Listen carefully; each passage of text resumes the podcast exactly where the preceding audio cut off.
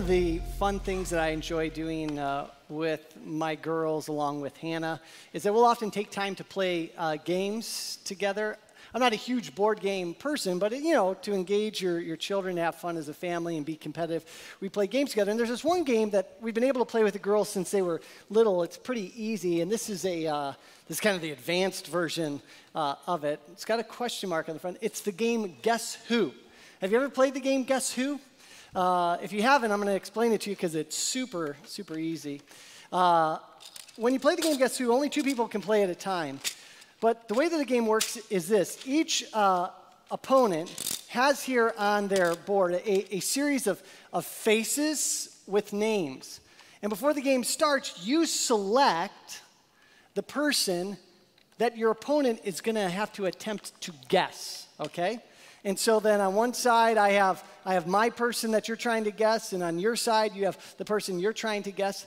And the way that you're able to figure out who your opponent has is by asking them questions that help build in your mind a description of the individual because then you're looking on your side and you're saying, oh, let me, let me see like things like this. Uh, does your person have blonde hair? And if the person says, no, my person doesn't have blonde hair, then you're like, okay, well, I'm, I'm going to I'm gonna close the pictures here, the people with the blonde hair. You know, is your person a man? You know, oh, no, it's not a man. Okay, now I'm going to close all the, the men. Does your person have brown eyes? And you close that. And so as you play the game, you're trying to build out the description of your opponent's character. And ultimately, you win when you are able to accurately guess your opponent's person. It's, a, it's, really, it's a really simple game, and it's called Guess Who because you're trying to build out in your mind who is it? And you're able to figure out who it is by the description that you build out. Now, it's an easy game, and, and you win by knowing the description of your opponent's character. But what we're doing here as a church right now, in these first few weeks of the fall, is we're doing a series of messages that's kind of like a, a guess who. But what we're doing as a church is we're coming and we believe as a church that we have a very simple mission and purpose. That God's people, the church exists for this very simple reason. We exist to glorify God by being and making disciples of our Lord Jesus Christ. We believe that there is a God who exists. And when we say we exist to glorify Him, it means that you and I exist to center our lives on Him, to live to make much of Him. I said last week that we are telescopes, we're not microscopes. We, we exist to, to make this great God, who is sometimes unknown, to make Him uh, amazing and awesome because He is exactly those things. And when I talk about our lives being centered on Him, we're, we're like, because of who He is, because of what He's done, He's the only God who's worthy of worship. And, and the reason why I mentioned the game Guess Who is because what we're doing as a church in these first few weeks is we're just considering who is this God that we glorify? Because we believe that if you truly know Him, if you're able to capture in your mind, even to the smallest degree, who God really is and what He has done for us, well, then it makes all the sense in the world why we exist to glorify Him. Why it is that we gather for worship, why it is that we take time to grow to know more of Jesus and to look like Him, why it is that we give of our time, our talents, and treasures in service to God, why we ultimately go and tell the world about Him. You see, this game, Guess Who, you win it by being able to ultimately have the right description in your mind of the person that your opponent has. But for us, to truly know God for who He is, well, that's where the peace is, that's where the joy is, that's where the hope of our lives is. In fact, we agree with J.I. Packer when he said this. I shared this quote with you, but I want us to see it again this week. He kind of summed this idea up of the importance of really knowing God when he said, The world becomes a strange, mad, painful place, and life in it a disappointing and unpleasant business for those who do not know about God. You disregard the study of God and you sentence yourself to stumble and blunder through life blindfolded, as it were, with no sense of direction and no understanding of what surrounds you. This way, you can waste your life and you can lose your soul. To truly know God for who He is, it doesn't win you a game. no, no, no. J.I. Packer says, the, the, the Bible says, to truly know God for who He is, that's where you find life that's where you find meaning. That's where you find your purpose. To, to not know Him, you wander around aimlessly, and the world becomes a strange and mad place. And so, what we're doing is we're exploring who is the God that we glorify? Do we really, truly know him? And last week, we started building out our understanding of who our God is by going to the very first pages of God's Word. We went to Genesis 1 1, where we read, In the beginning, God created the heavens and the what? Earth. It's, it's that very famous Bible verse, the very first way that God reveals himself to us, if you want to know who God is, is as the creator of everyone and everything. That's the God that we glorify, whoever you and I understand him to be. He first says, You have to know me as your creator, that nothing came into existence apart from me. I love when the psalmist wrote it. He said, Psalm 33 6, By the word of the Lord the heavens were made, and by the breath of his mouth all their host. He gathers the waters of the sea as a heap. He puts the deeps in storehouses. Let all the earth, therefore, fear the Lord. Let all the inhabitants of the world stand in awe of him. We say that when you know God for who he is, you glorify him, you live for him. The psalmist says the exact same thing. If you understand that God is the creator, you stand in awe, you stand in fear. That doesn't just simply mean that you're afraid, it means that you understand the fullness of who he is. I use the illustration of, of, of fire. Like there's times when you can be afraid of fire, and it's right and good to be afraid of fire, but then there's time that you love fire because it provides light and warmth and heat. When you take God in the fullness of who he is, part of that being the creator, you stand in awe. You see, because if he's the creator, we learned last week it means that no one and nothing compares to him. Because everything else is a created thing and he's the creator, then, it doesn't mean if it's your job or a person or a hobby or whatever it might be, you can't center your life on those things. You can't build your life from those things. You can't find your security and your hope and your perfect peace and rest in those things. Why? Because they're just created things. Nothing compares him, nothing can come before him. That's what it means for him to be creator. But it also means that as the creator, we belong to him. You know, we say, you know, oh, that's my house, that's my car, this is my job, those are my tools, this is my, my, my. In reality, we, along with everything else, is his. We're stewards, we're not owners because he's the king over all things. For him to be the creator means that he's the author. For him to be the author means that he has the authority. And, and so, all authority, David said when he was praying a blessing at the dedication of the construction of the temple, he said, He has all authority, all power, all glory belongs to, to him. This is who our God is. Now, that in and of itself should cause us just to stand back and say, I mean, yeah, if this is who he is, then it makes sense that we belong to Him. It makes sense that when I live for something other than Him, I'm not going to find joy. I'm not going to find peace. I'm not going to find rest. When I function as though I actually own something when it's not mine, I'm going to be stressed out about it. When I act as the ruler over my own life rather than submitting to His reign and rule, there's not going to be peace there. And so I challenged this last week. I said, I said do we do we understand him in this way? Do we see him truly in the fullness of what it means for him to be creator? And then, then do we ultimately look to live that out. But it's not the only way that God reveals himself. Yes, he comes to us and he says, I am the creator of everyone and everything. But today we're going to consider another passage. It's probably one of the most famous passages, at least for Christians in the Bible, one of the most well known passages. We looked at Genesis 1 1. Today, we're going to look at the scripture that was read at the very start. We're going to say, God, who do you reveal to us about who you are and what you've done in John 3 16?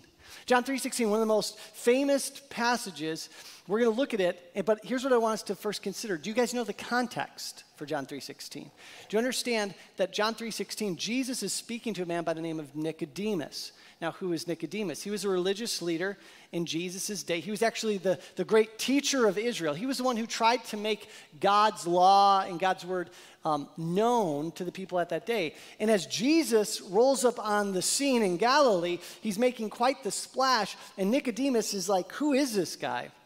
People are following him, they're listening to his teaching, he's performing miracles. And so he asks for an audience with Jesus, but he asks that they do it at night.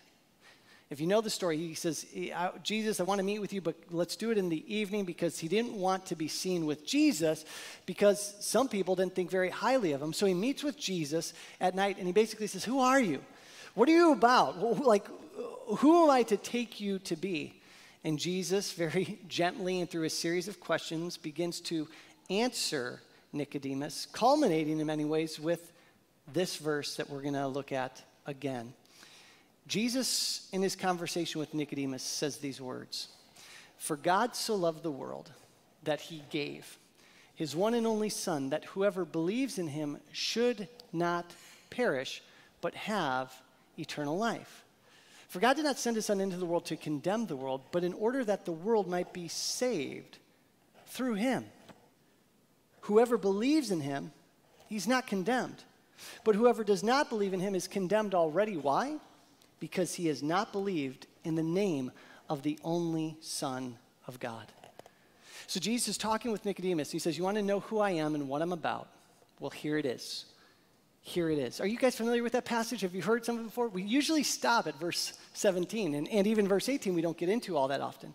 But it's here that Jesus comes to Nicodemus and he reveals some very important and significant things to us if we're trying to understand who our God is. But before we consider what he tells us about God, did you see what he says about all of us? Like, I know your name isn't in this verse exactly, but he addresses all of us in this room. He actually speaks about humanity here in this passage. And he says something that doesn't necessarily win friends and influence people.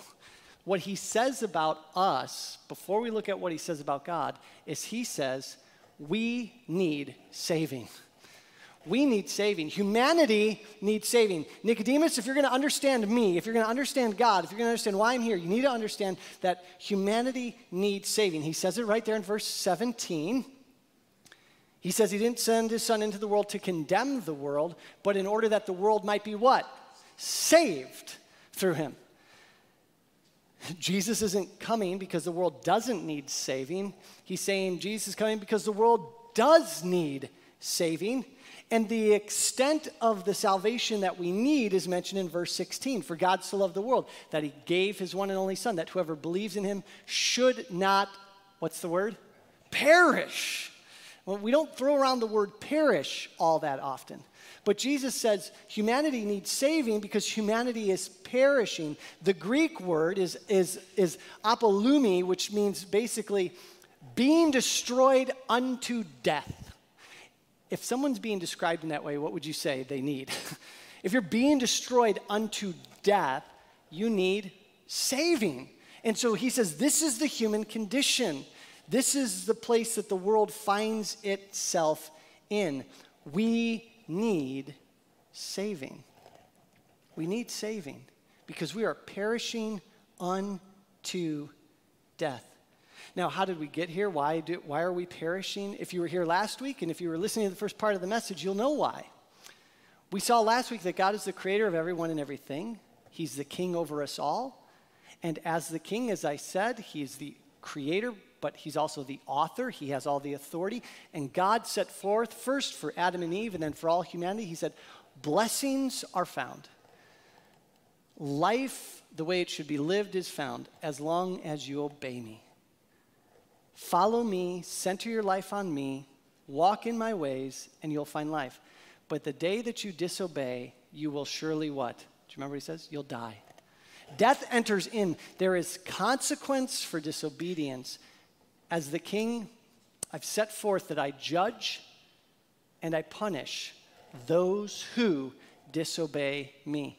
That's why Jesus says the world is condemned. Jesus didn't come into the condemn the world because the world was already condemned, meaning that we have already been found guilty and under a punishment for our crime. And the crime that we've committed is very simply this we are guilty of rebellion against God and are under his judgment and wrath. This is why humanity finds itself perishing. Jesus doesn't get into all the details of this with Nicodemus, but this is what is said all throughout the rest of the scriptures. We've turned away from God. Death exists as punishment for our rebellion against God. Last week's verse was Romans 1:18. For the wrath of God is revealed from heaven, that is, the wrath of God is revealed from God against all ungodliness and unrighteousness of men who suppress the truth, who, who reject God for who He is. All of us have done it. All of us have failed to, to live up according to God's standards. And so this is why we're perishing. This is why we need saving. Jesus says we stand condemned. But wait, it gets even better. it's not just that we need saving, it's that we cannot save ourselves. We cannot save ourselves.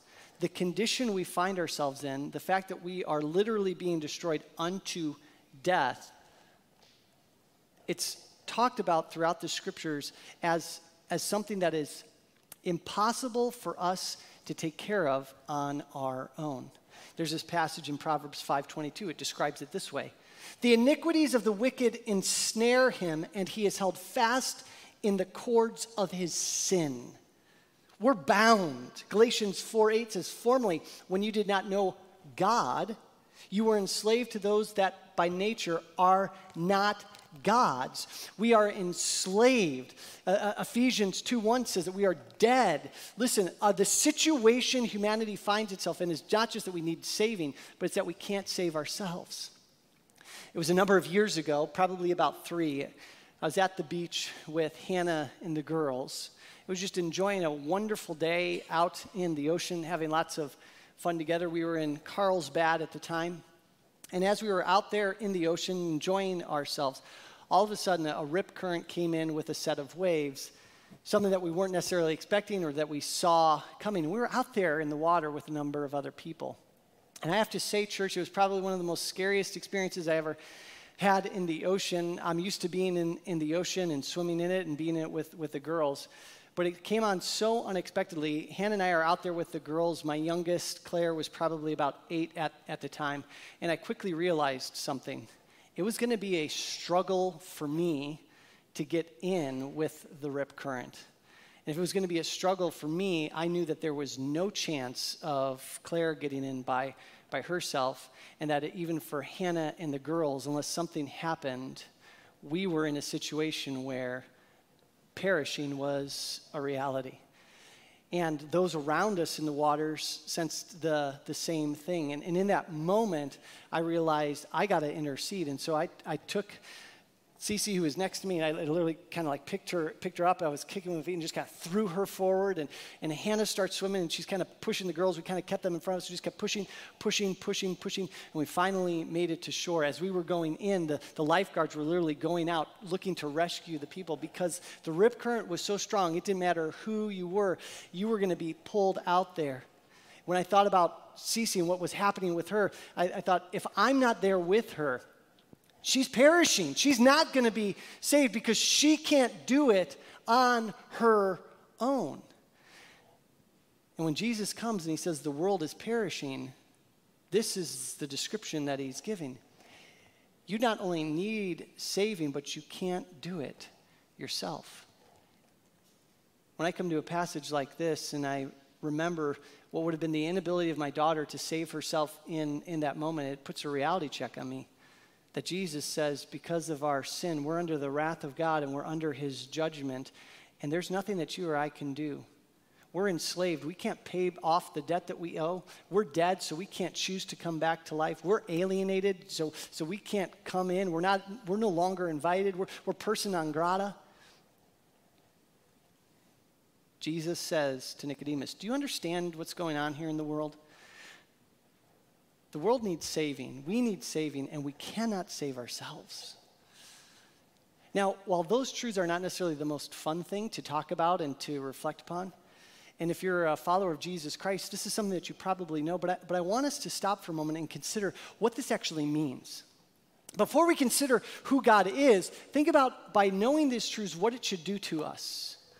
The first thing I want us to recognize is that, listen, the Bible, while it says that we need saving, and while we cannot save ourselves, it doesn't say that your life is worthless and meaningless.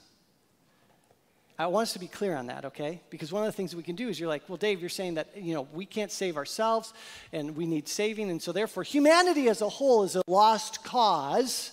You know what? They just got to deal with the consequence uh, of, of their sin.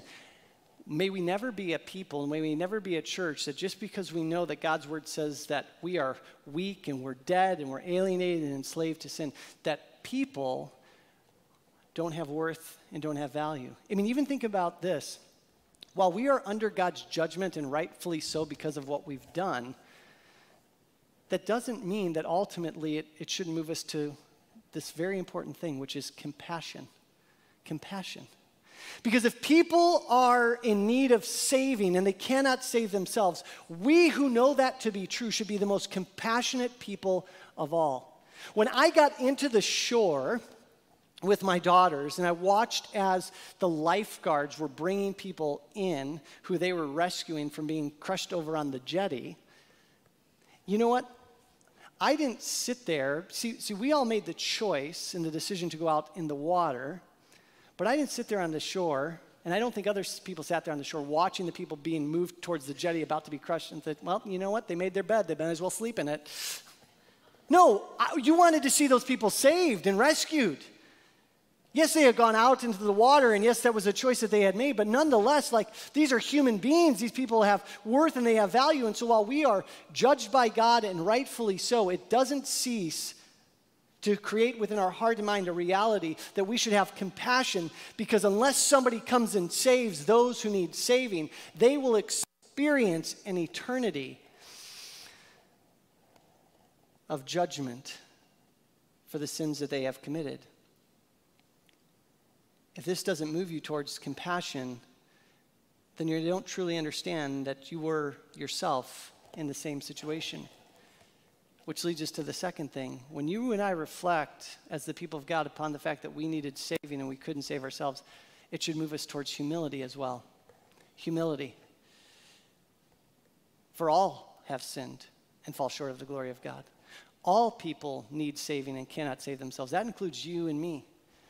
You see, there's a level playing field when it comes to our standing before God and there is not one person in this room who should view themselves as, as better or more significant than any other person because the truth is, we are all perishing.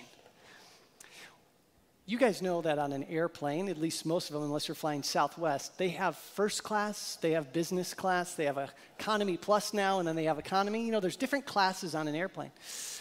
When Hannah and I were coming back from our honeymoon, I've shared this story in the past, but I won't give the full story today. Um, there was a bomb scare that was on the plane, and they took the object that they thought was the bomb and they moved it from the front of the plane to the back of the plane, which I've always thought was, the, you know, that's ingenious. Okay, great. It doesn't matter where it blows up, because that actually makes my point. As we were on that plane and they were sharing with us, we had to do an emergency landing. As we were still 30,000 feet in the air, if that bomb exploded, it didn't matter if you were in first class, if you were in business class, if you were in economy, or if you were in coach or in the baggage compartment underneath. You're toast. And so you can, you can be like, well, at least I was in first class when the bomb exploded. No, it didn't matter. We're all perishing. And that's sometimes how we actually act how are we any better than anyone else? The end result of all of our lives is that we will perish apart from the salvation coming to us. Do you see how, when you really understand how the Bible describes us, it should be a it should be something that moves us towards compassion, but creates within us a humility towards one another and towards the world because we're all in the same plane, if you will. And you might think, you know, some, this guy has more money than me, or this person has more money, or they, they're more successful. Or you might think, well, I have more money than them, and I have this degree or that degree, and so therefore I'm better than this person. No, no. The plane's going down for all of us. And we can't save ourselves, which means that if, if we are saved at all, it's not going to be because of anything that was good about us. And that's where we come now to what Jesus says about God in this passage. He says, listen to it once again, for God so loved the world that he gave his one and only Son, that whoever believes in him should not perish, but have eternal life. For God did not send his Son into the world to condemn the world, but in order that the world might be saved through him. We just heard all about ourselves, but look at God. Look at what He is said to be and do in this passage. He loves the world, He cares for His creation, and so He gives His Son. He sends His Son. For what purpose, to what end does God act? God acts to save the perishing. That's what Jesus says. You want to know who our God is? You want to know what He's about? Jesus says, You want to know why I came? It's because God is acting in and through Jesus Christ to ultimately save the lost, to save the perishing. Hallelujah for this. This is what our God does. He comes to those who need saving because they've rebelled against Him because they have rejected him. Those who cannot save themselves, the God that they have rebelled against, saves them through the work that he does on their behalf.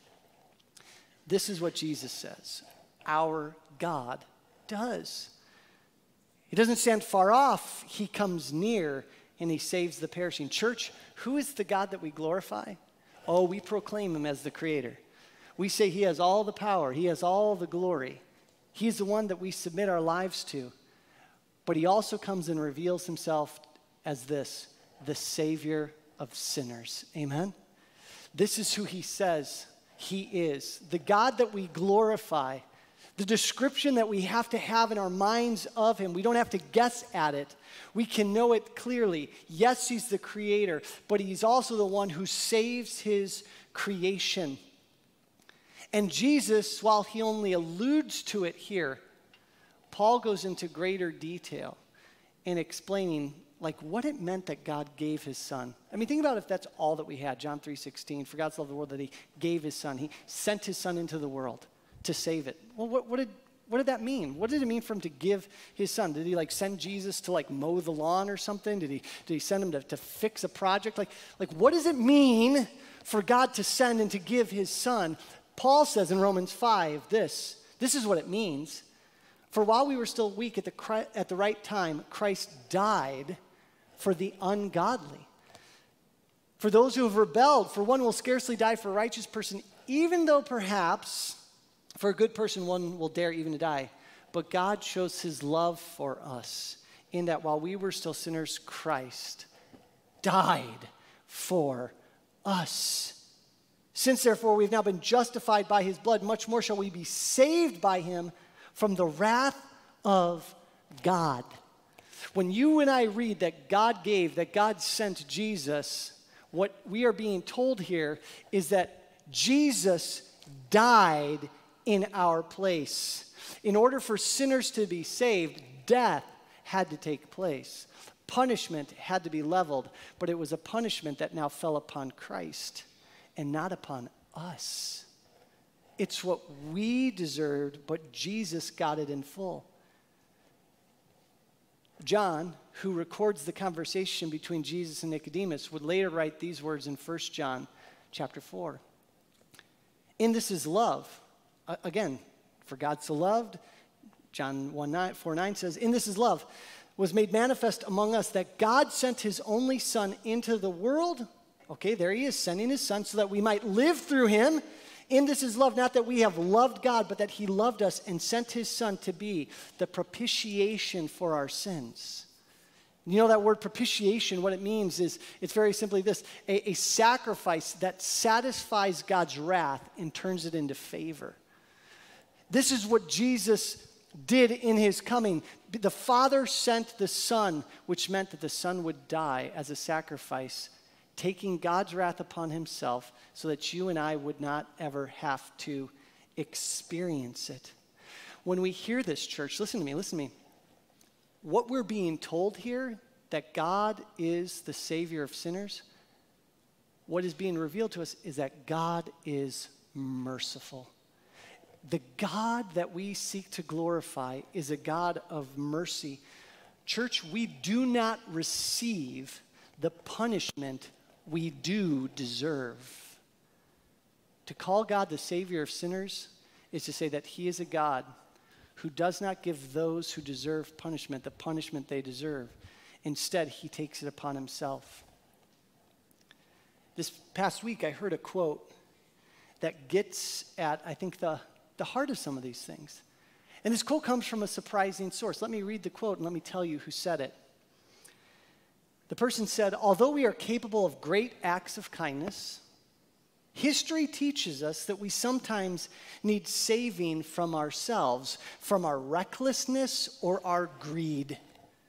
There it is. We are a people who need saving. God sent, the person says, into the world a unique person, neither a philosopher nor a general, important though they are, but a savior with the power to forgive. Queen Elizabeth II in her Christmas address in 2011. Queen Elizabeth just passed away just this week. I can't speak to the internal condition of her soul, but I can proclaim what she proclaimed.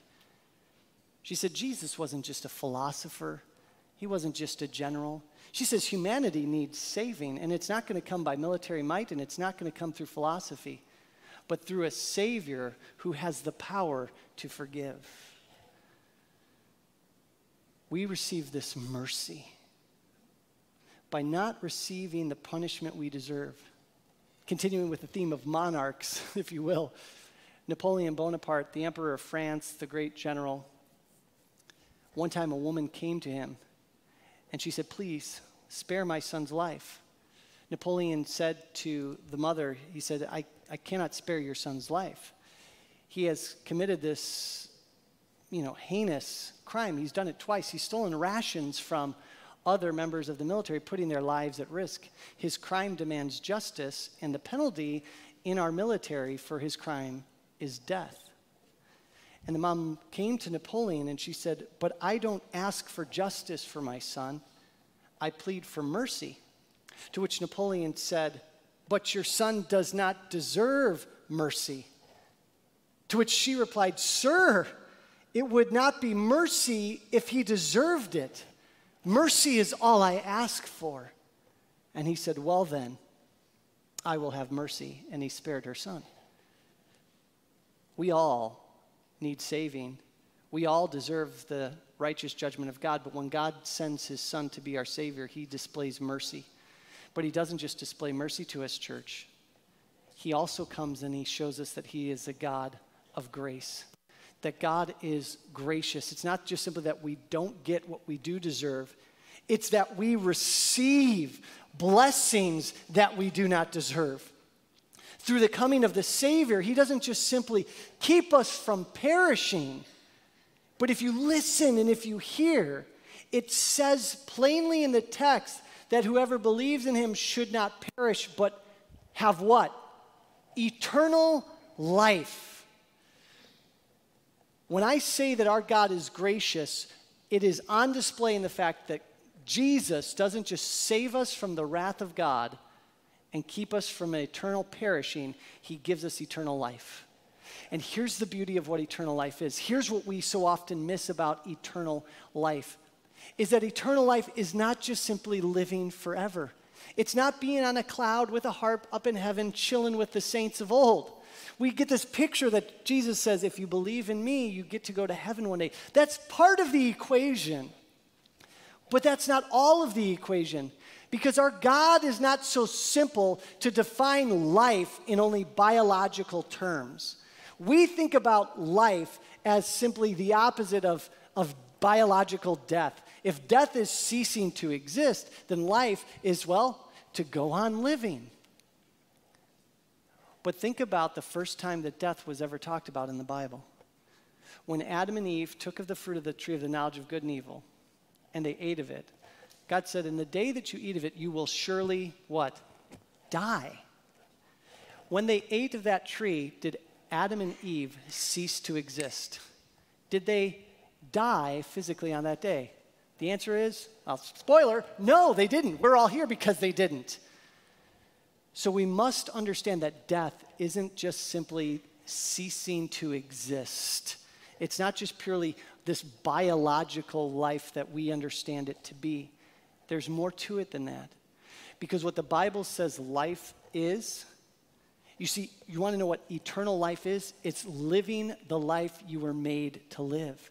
Because before Adam and Eve ate of the fruit and on that day died, they had perfect relationship with God. They had no corruption, physically or spiritually. They were walking in obedience. There was harmony in their relationship with one another and with the creation. But the moment that they ate of the fruit, relationship with God was now broken.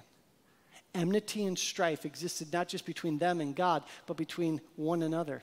Corruption and decay entered into our world. The ability to obey and to walk in harmony with God ceased being a reality. That's what death is.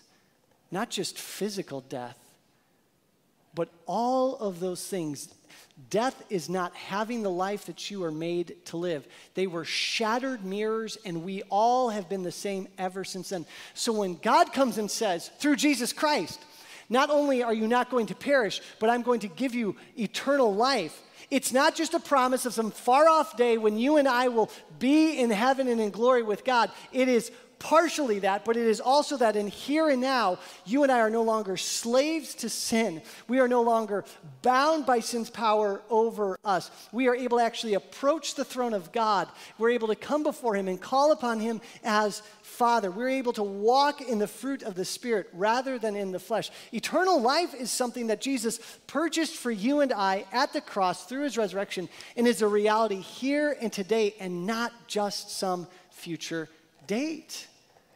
That's why I say he's gracious. It's not just that he saves us from hell and then lets us be, it's that today, as the people of God, we bask in the reality and the glory and the goodness that we can sing songs of praise, and our God no longer has condemnation upon us, but he calls you his sons and his daughters.